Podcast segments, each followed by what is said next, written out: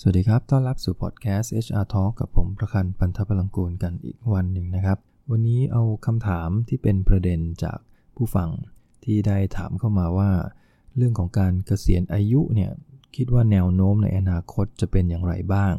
แล้วมันจะมีผลกระทบอะไรบ้างกับงานบริหารทรัพยากรบุคคล ท่านผู้ฟังคิดยังไงฮะกับประเด็นนี้ จากข้อมูลหลาย ๆ แหล่งนะฮะที่ผมได้มีโอกาสอ่านเจอไม่ว่าจาก Harvard Business Review นะครับ CIPD World at Work หรือแม้กระทั่งสถาบันประชากรในบ้านเราเองก็คือในประเทศไทยเนี่ยนะครับ เราจะเห็นตัวเลขอันหนึ่งซึ่งปฏิเสธไม่ได้เลยว่า สังคมทั่วโลกมันจะเริ่มเป็นสังคมของผู้สูงอายุมากขึ้นเรื่อย ๆ ในแต่ละปีที่ผ่านไป เมื่อปีที่แล้ว 2019 ทาง Harvard Business Review ก็มีทำวิจัยออกมาชิ้นหนึ่งนะฮะในแต่ว่าเขาทำในประเทศสหรัฐอเมริกา ก็ค่อนข้างจะชัดเจนว่าในอีก 30 ปีข้างหน้า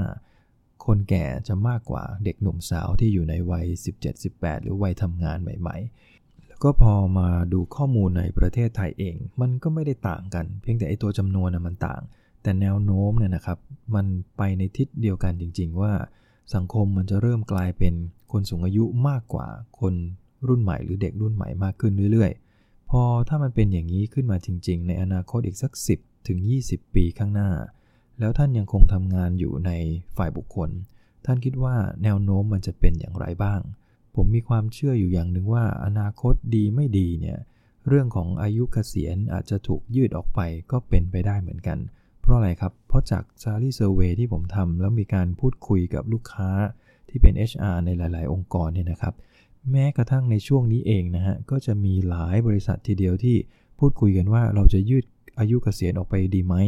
บางบริษัทบอกว่าเป็นสัก 65 บางบริษัทบอก 70 ถ้าที่ที่อเมริกานี่แนวโน้มมากกว่า 70 เลยนะฮะ เห็นบางคนพูดถึงว่าอายุ 80 ยังทำงานได้อยู่เลย แต่นั้นก็โอเค อันนี้แล้วแต่แต่ละคนละ แต่ถ้าอายุไขของคนมันเพิ่มมากขึ้นจริง ๆ ก็คืออายุยืนขึ้น เนื่องจากเทคโนโลยีทางการแพทย์ เนื่องจากคนสมัยใหม่ดูแลสุขภาพกันมากขึ้น จะสังเกตนะฮะคนหลายคนอายุ 60 แล้วแต่หน้าตายังเหมือนคนอายุ 40 กว่าอยู่ก็มีเยอะทีเดียว ซึ่งอนาคตมันจะเป็นแบบนี้มากขึ้นคำถามก็คือแล้ว HR จะทำยังไงดี ถ้าเราต้องยืดอายุเกษียณ หรือว่าถ้าเราจะไม่มีคำว่าเกษียณอายุเกิดขึ้นในอนาคตเลยละ่ะ มันจะเกิดผลกระทบอะไรบ้างกับงานบริหารทรัพยากรบุคคล มันก็น่าคิดนะครับ ประเด็นแรกก็คือการสรรหาคัดเลือก ผมว่าถ้าคนเราเกษียณน้อยลง การสรรหาคัดเลือกเนี่ยมีผลกระทบแน่นอน ว่าเราหาคนทดแทนเนี่ยไม่จำเป็นละ เพราะอะไรเพราะคนข้างบนไม่เกษียณคนกลางก็ขึ้นไม่ได้ คนข้างล่างก็ไปไม่ได้ เพราะฉะนั้นคนที่หามาอยู่เนี่ยก็ยังคงทำงานได้อยู่ต่อไปเรื่อยๆ ก็คือนานขึ้นอาจจะไม่ได้ว่ายาวนานจนกระทั่งเขาเกษียณในตำแหน่งเดิมนะครับเพียงแต่เขาจะอยู่ในตำแหน่งเดิมเนี่ยนานขึ้น โดยเฉพาะองค์กรที่ขนาดไม่ได้ใหญ่นัก แล้ว career path ดีไซน์ได้ลำบาก เพราะว่าไซส์องค์กรไม่ได้เติบใหญ่ หรือในอนาคตไม่ได้เติบใหญ่มากขึ้นเนี่ยนะครับ career path มันมีข้อจำกัดของมันอยู่ ดังนั้น การที่จะอยู่ในตำแหน่งหนึ่งเนี่ยมันต้องอาศัยเวลาที่นานขึ้น ในยุคนี้มันจะแตกต่างกันนิดนึงก็คือหลายองค์กรบ่นให้ฟังนะครับว่าเด็กรุ่นใหม่เนี่ยอยากเติบโตอย่างเร็ว อยากจะเป็นแมเนเจอร์ภายใน 5-6 ปี ถ้าอนาคต อัตราเกษียณมันยืดอายุออกไป ผมว่าอัตรา 5-6 ปีเนี่ยมันเป็นไปได้ยากมากขึ้นละเพราะอะไรเพราะข้างบนไม่ไปไหน แล้วลูกน้องจะขึ้นไปได้อย่างไร ถูกไหมครับ ดังนั้นลักษณะของการออกแบบโครงสร้างองค์กร ลักษณะการออกแบบ career path ถ้ากรณีองค์กรเรายืดอายุกเกษียณออกไป มันคงต้องมีการปรับเปลี่ยนให้มันเหมาะสมมากขึ้น เช่นกัน ไม่งั้นแล้วคนจะรู้สึกแย่เหมือนกันนะฮะที่ทำงานแบบเดิมไปเรื่อยๆ แล้วไม่ได้เติบใหญ่ในแง่ของตำแหน่งหรือว่าระดับงานที่มันสูงขึ้น นอกจากตัวการสรรหาคัดเลือก แล้วก็การทำ career path การเติบโตของพนักงานแต่ละคนแล้วเนี่ยที่มันจะมีผลกระทบนะฮะกับการที่เรายืดการเกษียณอายุออกไป ก็จะมีเรื่องของค่าตอบแทนแล้วก็สวัสดิการที่อาจจะต้องมานั่งดูกันเหมือนกัน ว่าคือถ้าเรานึกภาพ เรายืดเกษียณอายุออกไปสัก 70 แล้วกันอีก10 ปี เดิมเราอยู่ที่ 60 เรายืดไปที่อายุ 70 นั่นแปลว่า เราจะมีคนเนี่ยอย่างน้อย 3 generation ปะปนกันอยู่ในองค์กร ก็คือช่วงเด็กจบใหม่อายุ 20 ต้นๆ วัยกลางคนนะครับ แล้วก็วัยที่เกษียณแล้วก็วัยที่เลยเกษียณออกไปจริงๆ 4 generation ด้วยซ้ำไป ถ้าเรามองตามช่วงอายุนะครับ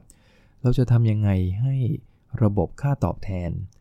ในแต่ละเจเนอเรชันเนี่ยมันตอบโจทย์ชีวิต แล้วก็ความเป็นอยู่ของคนแต่ละกลุ่มแต่ละวัย นั่นแปลว่าระบบค่าตอบแทนไม่ว่าจะเป็นค่าจ้างเงินเดือน สวัสดิการต่างๆ ที่ตอบในแต่ละช่วงอายุ เราจำเป็นที่จะต้องออกแบบใหม่ให้มันสอดคล้องกัน อาจจะไม่เหมือนในยุคปัจจุบันที่สวัสดิการทุกคนในองค์กร แทบจะเหมือนกันหมดเลยแพ็กเกจต่างๆ ถูกดีไซน์ออกมาให้เหมือนกัน เพราะว่าทุกคนเป็นสมาชิกขององค์กรเหมือนกัน แต่ในยุคนี้มันก็เริ่มเข้าสู่ยุคสวัสดิการที่เรียกว่า flexible benefit มากขึ้น ก็คือสมาชิกในองค์กรหรือพนักงานเนี่ยสามารถที่จะเลือกสวัสดิการได้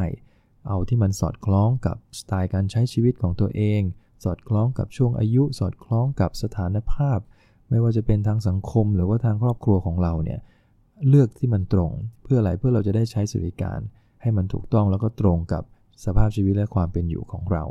ซึ่งถ้าในอนาคตเราบอกว่ายืดอายุกเกษียณออกไปอีก นั่นแปลว่าเรายิ่งต้อง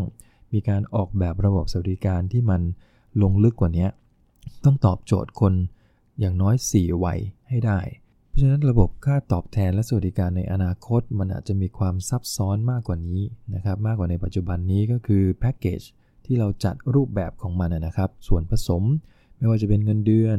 นะเงินได้อื่น ค่าจ้างจูงใจเสริมต่าง สวัสดิการ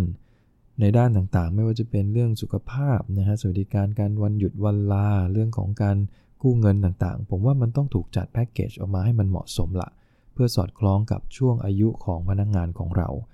เรื่องถัดมาที่น่าจะได้รับผลกระทบตามมาในระบบ HR ก็คือเรื่องของการพัฒนาทรัพยากรบุคคลในองค์กร ถ้าคนที่ถูกบริษัทที่ถูกยืดอายุเกษียณออกไปนานขึ้น มันจะกระทบกับระบบการพัฒนาพนักงงานไหมผมผมเชื่อว่ากระทบแน่นอนครับ พนักงงานเข้ามาอายุมากขึ้นทำงานนานขึ้น แต่เทคโนโลยีมันเปลี่ยนอยู่ทุกวันคำถามที่ตามมาก็คือ คนรุ่นนี้ที่ดูแลองค์กรอยู่ ซึ่งส่วนใหญ่ก็น่าจะอยู่ในระดับบนๆละเป็นระดับผู้จัดการระดับผู้อำนวยการต่างๆ พวกนี้เขาพร้อมไหมที่จะ reskill กับ upskill ในอนาคต เพราะว่าสังเกตจากงานวิจัยหลาย ๆ แห่งนะครับ ที่บอกออกมาชัดเจนว่าคนที่พร้อมเปลี่ยนแปลง คนที่เรียนรู้ได้เร็ว จะเป็นคนที่อยู่ในช่วงวัยที่แต่อายุตั้งแต่ 20 จนถึงประมาณสัก 40 ต้น ๆ ยังพอที่จะเรียนรู้ได้ สิ่งใหม่ ๆ ที่เข้ามาเขาปรับตัวได้ไวกว่า แต่ถ้าคนที่อายุมากขึ้นเรื่อย ๆ มันก็มีแนวโน้มว่าจะเปลี่ยนแปลงอะไรบางอย่างก็ยากขึ้น ช้าลง การเรียนรู้ การปรับปรุงเรื่องของ skill knowledge มันก็จะมีข้อจำกัดมากขึ้น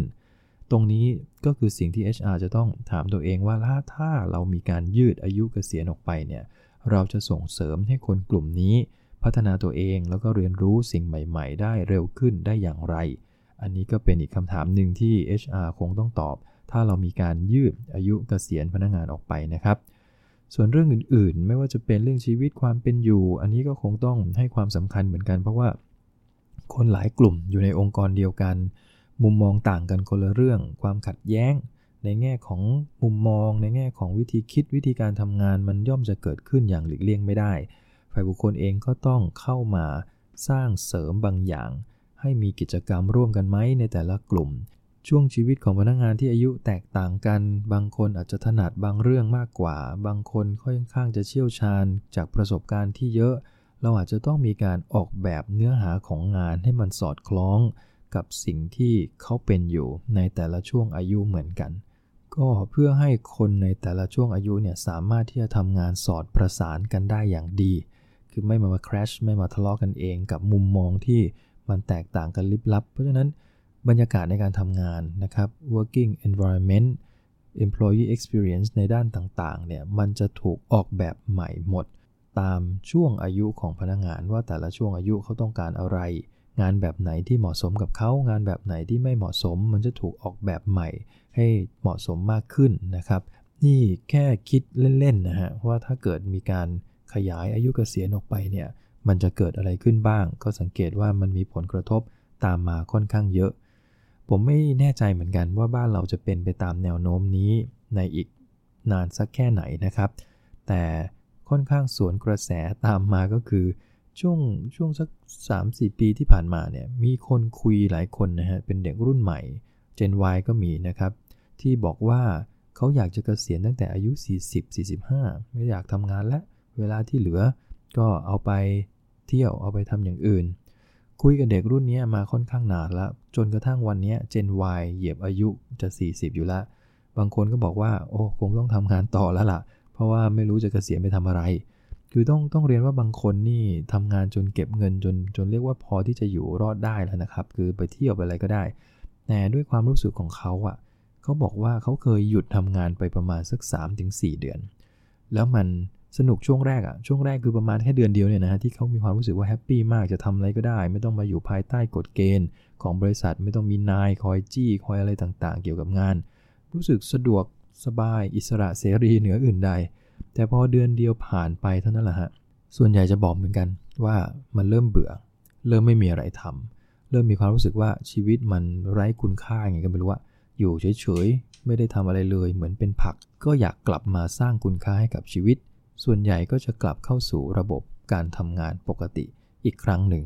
คราวนี้ก็จะเลือกงานน้อยลงนะฮะ ถึงเวลาอ้อทำงานไหนก็ได้ บางคนก็ หันมาเปิดธุรกิจของตัวเองที่บอกว่าจะไม่ทำงานก็ไม่ได้ก็คราวนี้เหนื่อยกว่าเดิมอีก ต้องลงมือทำธุรกิจ มีลูกน้องต้องบริหาร มีเงินต้องบริหารจัดการ สินค้าการตลาดต่างๆ เพียบเลย สังเกตว่าคำว่าเกษียณก่อนเนี่ยสุดท้ายแล้วในทางปฏิบัติมันเหมือนเราพูดได้นะครับ แต่พอมาเจอของจริงเข้าเนี่ยกลายเป็นว่ามันทำได้ยากเหมือนกัน ยกเว้นว่าคนนั้นจะมีอิสระทางการเงิน แต่เอาเขาจริง ๆ ไปถามเพื่อนที่มีอิสระทางการเงินจริง ๆ ว่า